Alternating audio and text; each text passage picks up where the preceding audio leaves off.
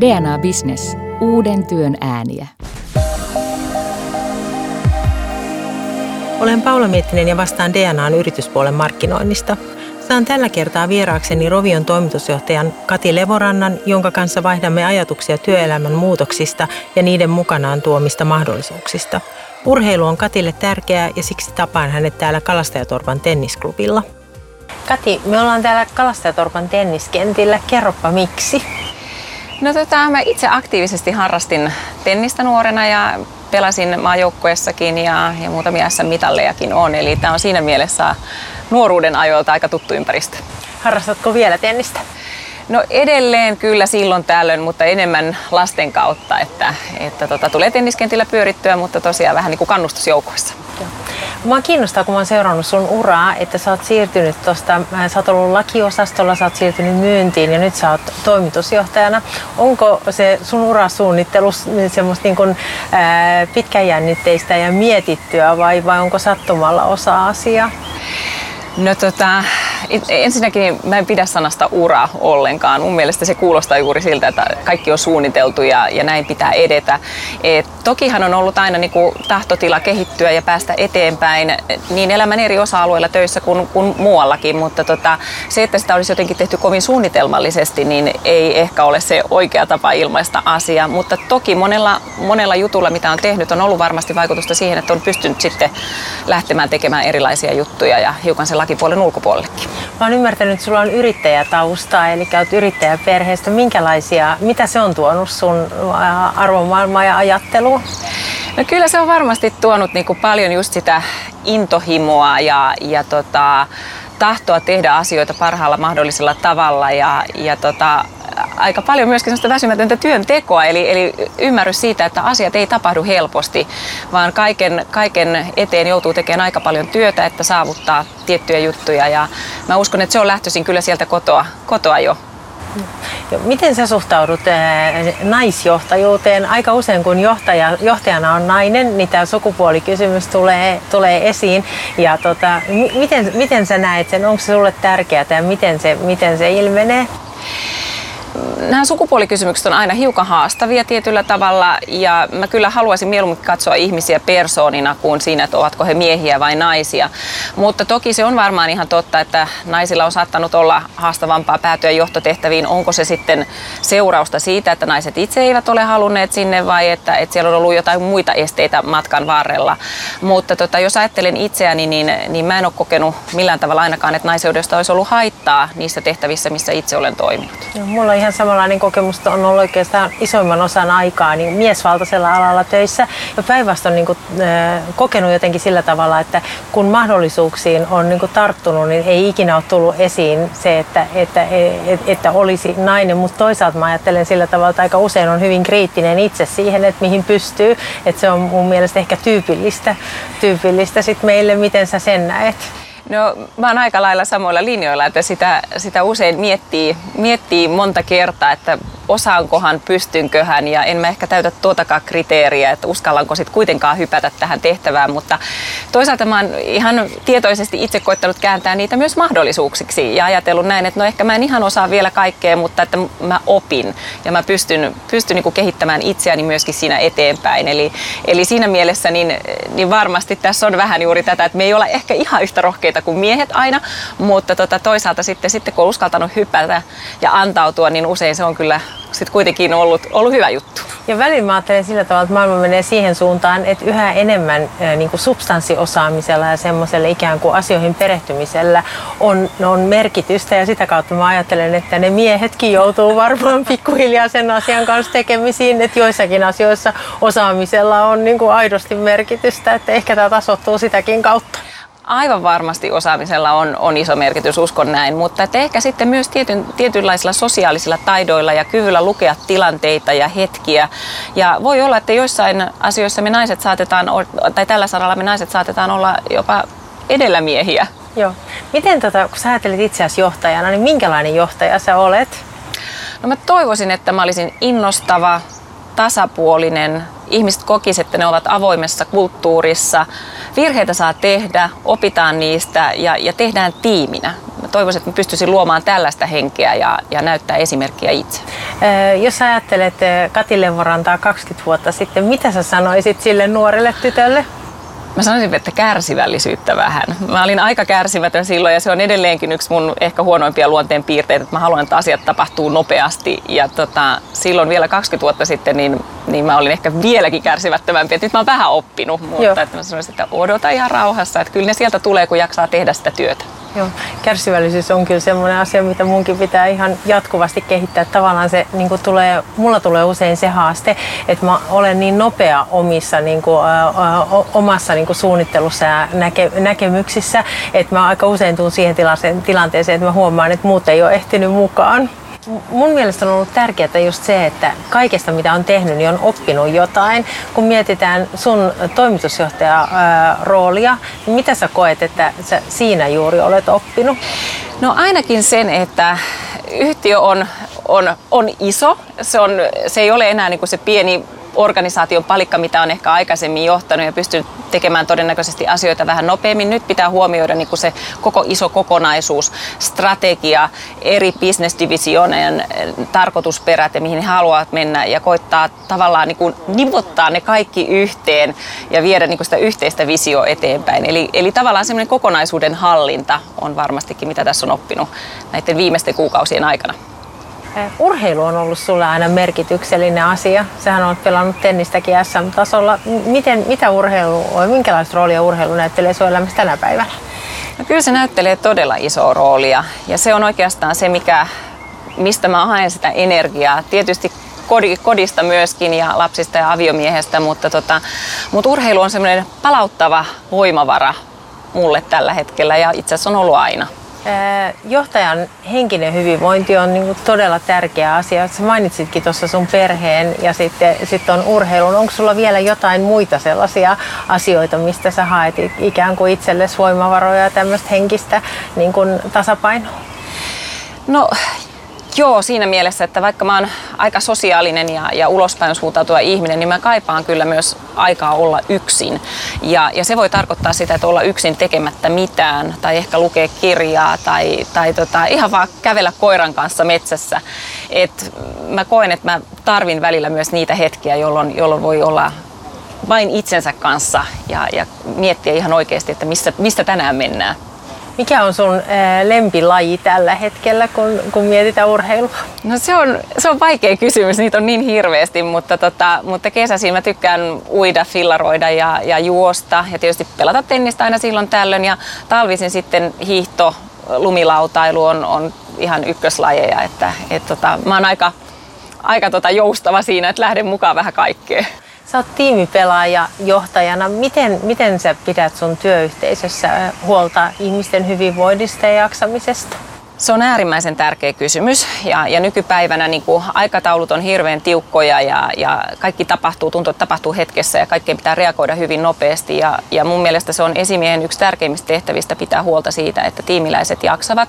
Ja mä koitan myös omalla esimerkilläni näyttää sitä, että ei tarvi, ei tarvi roikkua toimistolla yötä myöten, vaan voi, voi lähteä ja täytyykin lähteä kotiin ja levätä ja, ja sitten taas ähm, saada itsensä niin kuin uudestaan, uudestaan siihen kuntoon, että on hyvä tulla takaisin töihin. Ja, ja eri ihmisille se tarkoittaa eri asioita. Että mulle se voi olla juoksulenkki tai fillarilenkki, joku toinen haluaa mennä taidenäyttelyyn, mutta että siellä pitää olla elämää niin kuin sen työnkin ulkopuolella. Ja, ja mä, tätä mä koitan kovasti meillä promota kun ajattelee, että työelämä on tosi niin kuin paine, siinä on, siinä on paljon paineita tänä päivänä. Mä ajattelen esimerkiksi, että mulle itselle on hirveän tärkeää, että mä pidän viimeiseen asti kiinni mun viikoittaisista tai välillä lähes päivittäisistä joogatunneista. Mä jotenkin tarvin, tarvitsen sellaisen irtioton arjesta ikään kuin, että mä oon, mä oon itse siinä mun omassa keskittymistä vaativassa har, harrastuksesta ja harrastuksessa ja siitä mä luovun tosi, tosi harvoin minkään asian eteen. Onko sulla sellaisia asioita, missä pidät kiinni kiinni viimeiseen asti kiireisimpänäkin ajanhetkinä?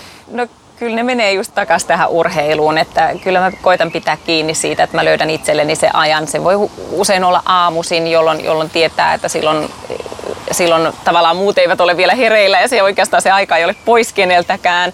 Mutta toisaalta sitten mulla on kaksi teinikäistä poikaa ja kyllä mä toivon, että mä pystyn heidänkin kanssaan viettämään suhteellisen paljon aikaa. Eli kyllä nämä on niin kuin muutama asia, asia, mikä tota, on tietysti siellä prioriteettilistalla hyvin, hyvin korkealla. Kerroit, että sulla on kaksi teini-ikäistä poikaa. Mitä sä opetat sun pojille? Voisi olisi paljon asioita, mitä heille voisi opettaa, mutta kyllä mä koitan opettaa rehellisyyttä ja ihmisten kunnioittamista. Ne on ehkä kaksi tärkeintä asiaa näin äkkiseltä elämässä. On paljon muitakin, mutta, mutta niillä pääsee jo pitkälle. Öö, opetat pojille rehellisyyttä ja ihmisten kunnioittamista. Onko se sellaisia sun elämän kantavia arvoja? Joo, on ehdottomasti ja, ja sen lisäksi tietysti niin kun tiimityöskentely on hyvin tärkeää. Mä oon mottona ehkä joskus käyttänyt tällaista, että lahjakkuudet voittavat otteluita, tiimit, mestaruuksia. Ja se tarkoittaa sitä, että me ollaan yksilöinä, voidaan olla hyvin vahvoja ja pärjätä suhteellisen hyvinkin, mutta tiimit on aina vahvempia ja asioita kannattaa tehdä yhdessä. Ja mä ajattelen aika usein niin, että, että asenne ja ammattitaito, että asenne on sellainen, jota, jota ei voi helpostikaan opettaa, mutta ammattitaidon taas voi opettaa, että jos pitää valita, niin aina, aina se, jolla asenne on kohdallaan. Kyllä, se pitää hyvin paikkansa. Aloitit tammikuussa Rovion toimitusjohtajana. Rovio on äh, luonut näyttäviä liiketoimintamahdollisuuksia tässä muuttuvan maailman keskellä. Kerro vähän, minkälainen yrityskulttuuri teillä on. No Roviohan on viihdeyhtiö ja tota, meidän yrityskulttuuri on hyvin tämmöinen kokeileva ja, ja olemme myös koittaneet päästä takaisin tämmöisen yrittäjyyden niin kuin polulle siinä mielessä, että, että koitetaan suhteellisen ketterästi katsoa erilaisia vaihtoehtoja ja sitten jos ne osoittautuu hyviksi viedä eteenpäin, jos ei, niin sitten tietysti ei välttämättä viedä niitä eteenpäin, mutta, tota, mutta iso juttuhan meillä nyt on ollut toi leffa, joka on ollut ihan, ihan uusi aluevaltaus Roviolle. Toki ei sinällään ää, mikään yhden yön juttu, sitähän on tehty useampia vuosia, mutta tota, ollaan nyt siirretty niin kuin pieneltä screeniltä eli ruudulta isolle screenille. Mainitsit tuon Angry Birds-leffan, josta me kaikki ollaan niin kuin viime aikoina kuultu enemmän ja vähemmän. Mitä, mitä se projekti sulle itsellesi eh, merkitsi tai, tai opetti? Mikä oli niin kuin isoin asia, joka siitä sulle jäi? No isoin asia oli varmasti se, että se on iso projekti, että se niin kuin sanoin, että se ei tapahdu hetkessä. Ja oikeastaan mä tulin Rovioon reilu neljä vuotta sitten ja silloin tämä elokuva elokuvaprojekti oli niin kuin, ä, ajatuksissa ja sitten sitä lähdettiin viemään aika lailla siitä saman tien sitten eteenpäin ja, ja oli hienoa päästä olemaan mukana ihan niissä alkuvaiheissa, kun käytiin neuvotteluita Sonin kanssa ja, ja näin poispäin. Eli tota, siinä mielessä onhan siinä oppinut ihan, ihan, ihan uuden asian. Ja, ja kun ajatellaan, että Hollywood on ollut hyvin vahvasti mukana tässä elokuvaprojektissa, niin päässyt vähän kurkistamaan, että millaista se, millaista se homma on sielläkin kun sä kerroit, että toi, toi projekti on noin valtava ja se on varmaan vaatinut teillä tosi paljon osaamisen soveltamista, erilaista niin kuin, muuttumista niin kuin, toimintatapojen tapojen osalta, niin miten sä kertoisit niin kuin, työelämän muutoksesta noin yleensä, että mitä sä näet, että minkälaiset asiat mahdollistaa sen, että, että, että muutoksia, muutoksia saadaan läpi vietyä?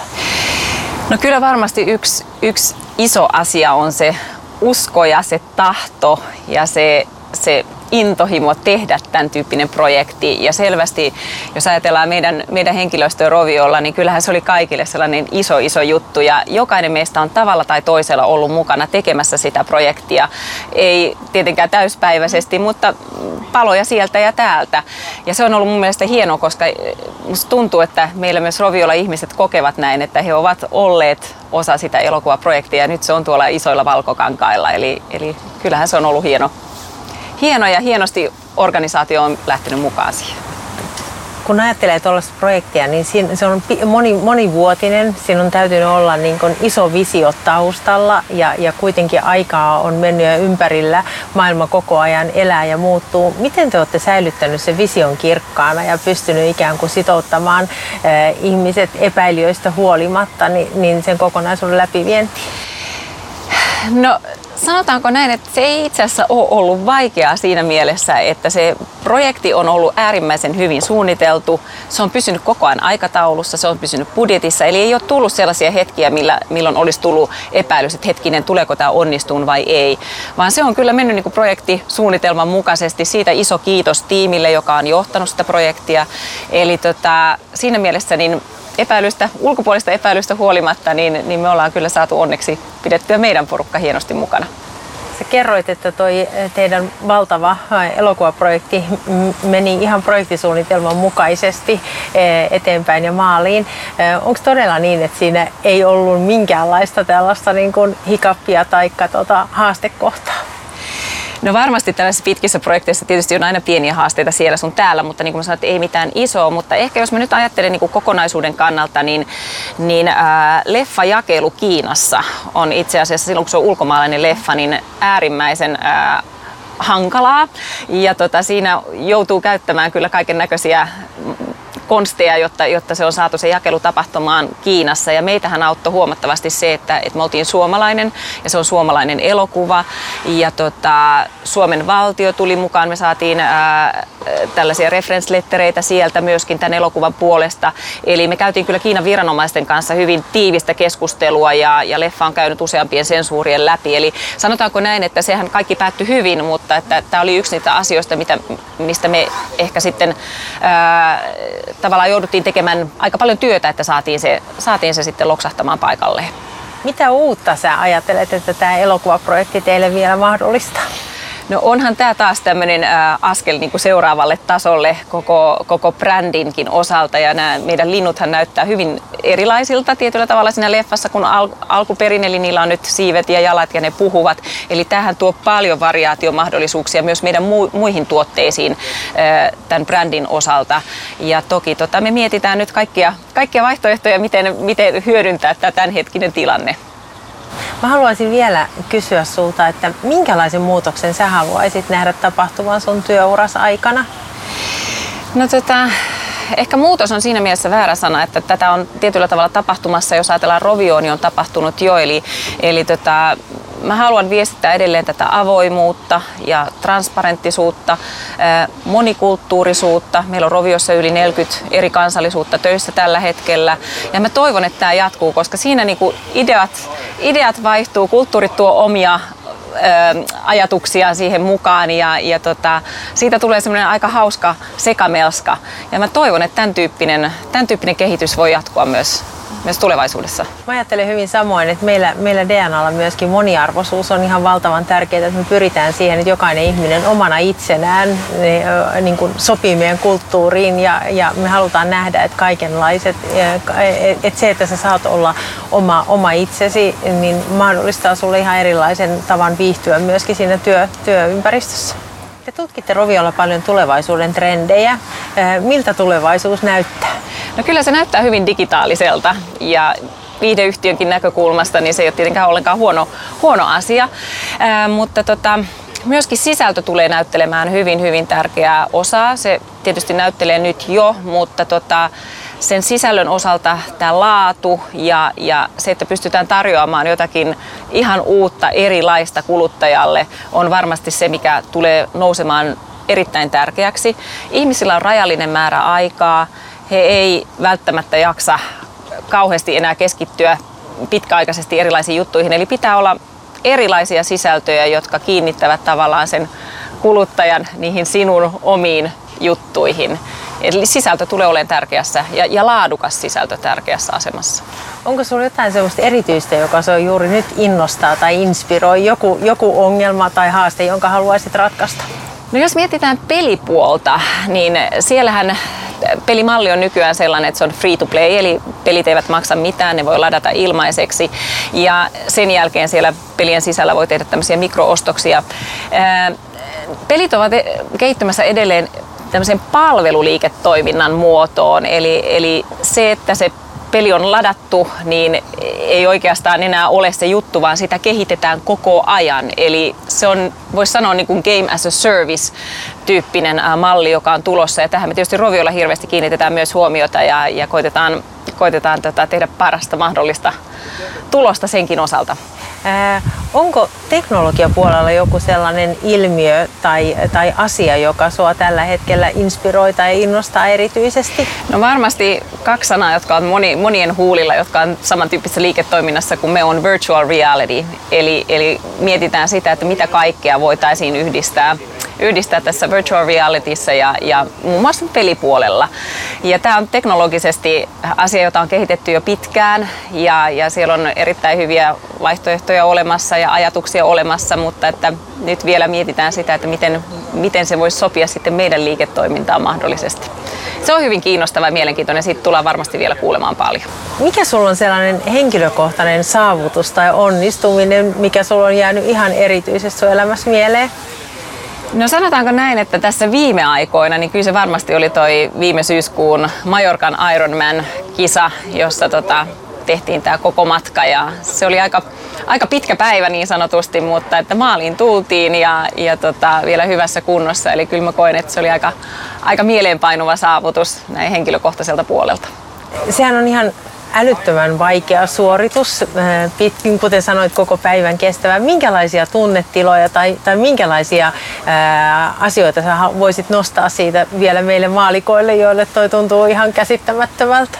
No kyllähän siinä tunteet menee laidasta laitaan, mutta siinä ei saa päästä itseensä siihen tilaan, että rupesi ajattelemaan, että mä en jaksa tätä, koska sitten se tavallaan aivot sanoo usein ensin sen, että en jaksa ja kroppa silti jaksaisi vielä vaikka mitä. Eli siinä vaan täytyy niinku puskea eteenpäin ja miettiä, että sä oot tehnyt työtä tämän eteen, sä oot ää, harjoituksissa tehnyt kaiken sen, mitä on voinut tehdä. Eli, eli kaikki näyttää siihen suuntaan, että tämän pitäisi onnistua. Ja toisaalta sitten jälleen palaa vähän siihen tiimiin. Siellä on ihmisiä takana, jotka on kannustanut sua ja ollut mukana siinä ja on kannustamassa siellä Majorkallakin. Toisaalta mä en voi pettää niitäkään, että tämä nyt vaan pusketaan läpi ja sillä siistiä. Että kyllä se semmoista tahdonvoimalla menemistä sitten lopuksi on. Uuden työn ääniä. DNA Business.